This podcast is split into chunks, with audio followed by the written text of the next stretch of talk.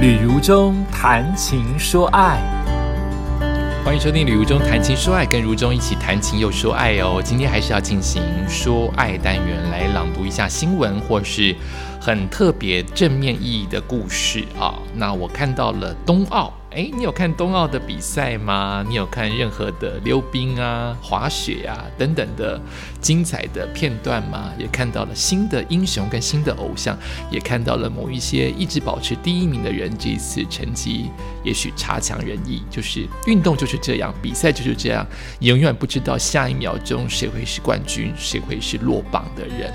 那我想问大家，有真正的好朋友吗？你有真正的左右手吗？你有真正的 partner 吗？你有真正的伙伴吗？你有真正的兄弟吗？你有真正的闺蜜吗？一连串说出这么多，至少两人成型才叫做伙伴，叫做闺蜜，叫做朋友吗？大家不妨想想看，你有没有真正的这样子的另外一半呢？有人的另外一半很重要，是他的。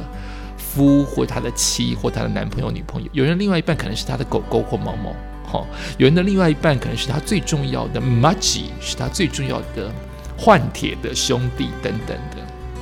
但怎么样才能看出我们真的是 m a g i 我们真的是好伙伴？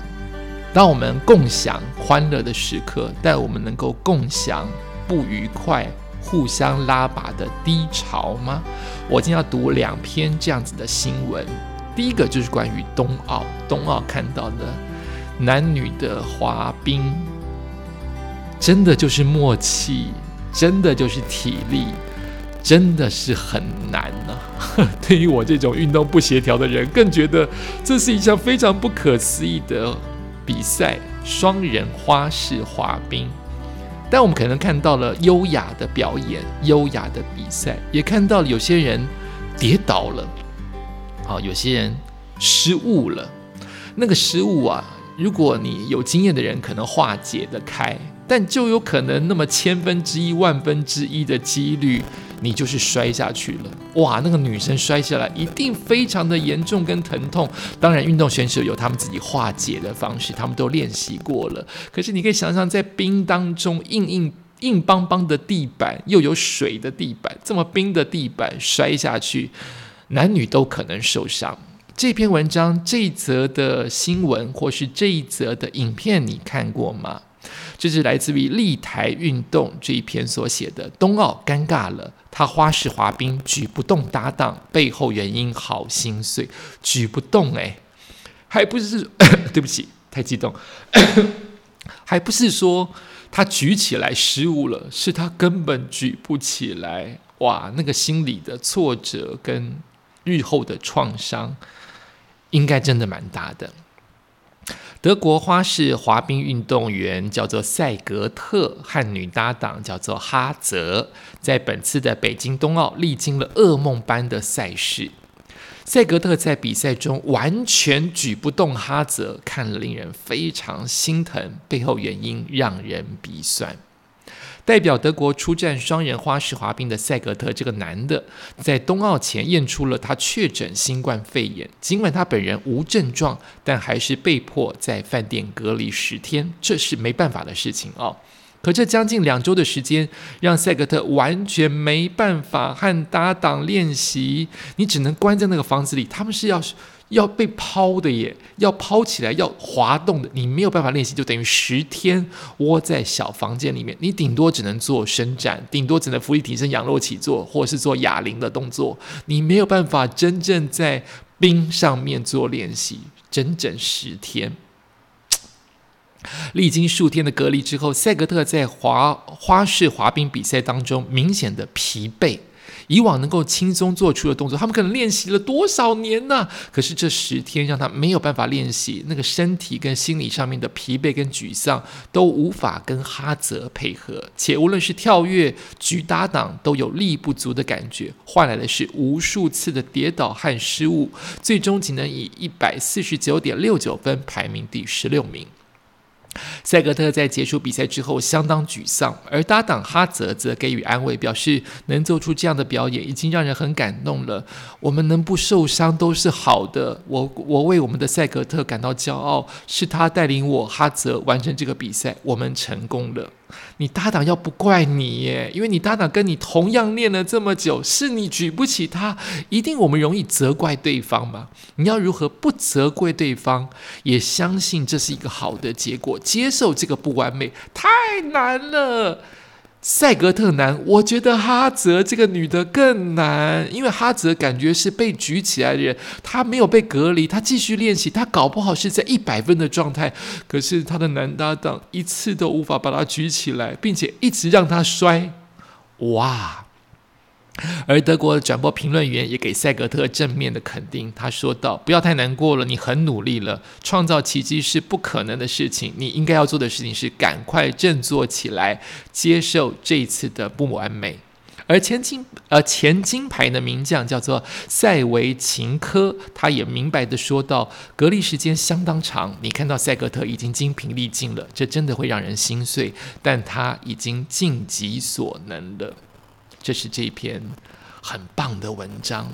别人的失败真的很痛，但我们可以从别人的失败当中学习，原来可以这样子，这样子面对我们的人生。你可以想象那个十天的煎熬，你是兴高采烈，有点兴奋。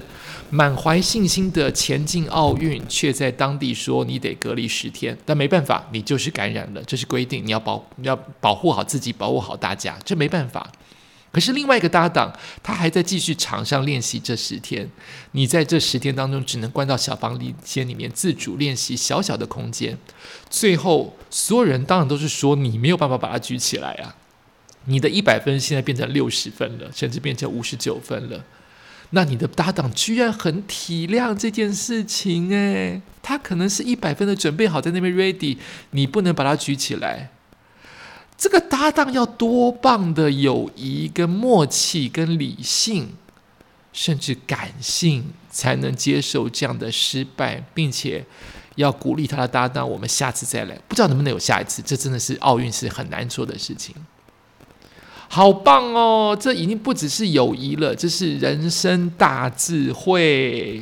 另外再讲一个台湾的搭档，这个搭档初看这个新闻标题，你会吓一跳，甚至你会觉得好温馨的画面。诶，可是是哪里怪怪的？因为现在台湾人媒体下标都会让人故意引起你的目光，或是故意让你觉得啊，他一定是。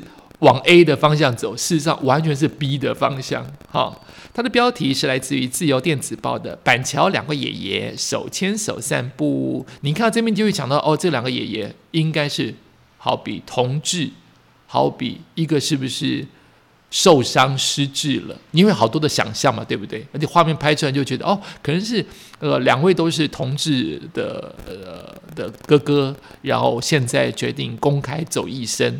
却发现完全跟这个无关。他说他的背后故事让网友动容啊，好暖。近日有网友经过新北市板桥大观路的时候，发现有两名爷爷手牵手在散步，感情看似相当融洽，让他忍不住拍下这个温馨又美好的画面，是个背影哦，两位爷爷手牵手哈。就有网友好奇双方的关系，原来其中一名爷爷因为失明，他看不见了。所以，另外一名爷爷要去运动的时候，都会带他出门，手牵手一起散步。照片背后的洋葱也感动许多网友啊！直说就好了，他们是不是同志都很感人呢？可是为什么要感觉就是这个下标跟这个照片，就会觉得你会想到另外一个方向？完全不是，就好像路跑当中那个有陪跑视障者的跑友一样。那现在就是从跑步变成走路，一个领跑员陪另外一个失明的。运动员在路上走路，就这么简单。一名女网友在脸书社团“我是板桥人”当中晒出了两名爷爷牵手散步的背影照，并表示：“我不是故意偷拍哦，老人家手牵手一起扶持着散步，这个画面好美。”两名老人互相扶持的照片也引发网友的热议，包括了“人生到老这样就满足了，好幸福哦”，也包括了“互相帮助，非常感动”。也包括了还有在地人透露，他们感情真的很好，我女儿都叫他们牵手阿北。也有人说，很常看到他们真的是可爱的爷爷。另外，也有网友好奇两人的关系。对此，其中一名爷爷的媳妇留言解答说：“那是我公公和他朋友啦，因为他的朋友失明了，所以公公早上要去散步运动的时候，会去他家把他朋友带出来，一起牵着他散步。”不少网友对此感动，直呼很动人的故事，好温暖，很感人。谢谢，这友谊真的好棒，希望我们到老也可以相互扶持，就暖心，就甘心嘞。你有没有这样子的好朋友，在你需要拉一把的时候，持续没有任何目的性、没有任何利益性的就拉你一把呢？这就是一颗宽大的、伟大的胸襟跟心脏。希望这样子的好故事继续发挥。当然，最最棒的故事就是，如果这两个都不是失明。也没有健康的问题，却仍一手牵，却仍然手牵手的去牵手散步，这才是最伟大的大同世界，不是吗？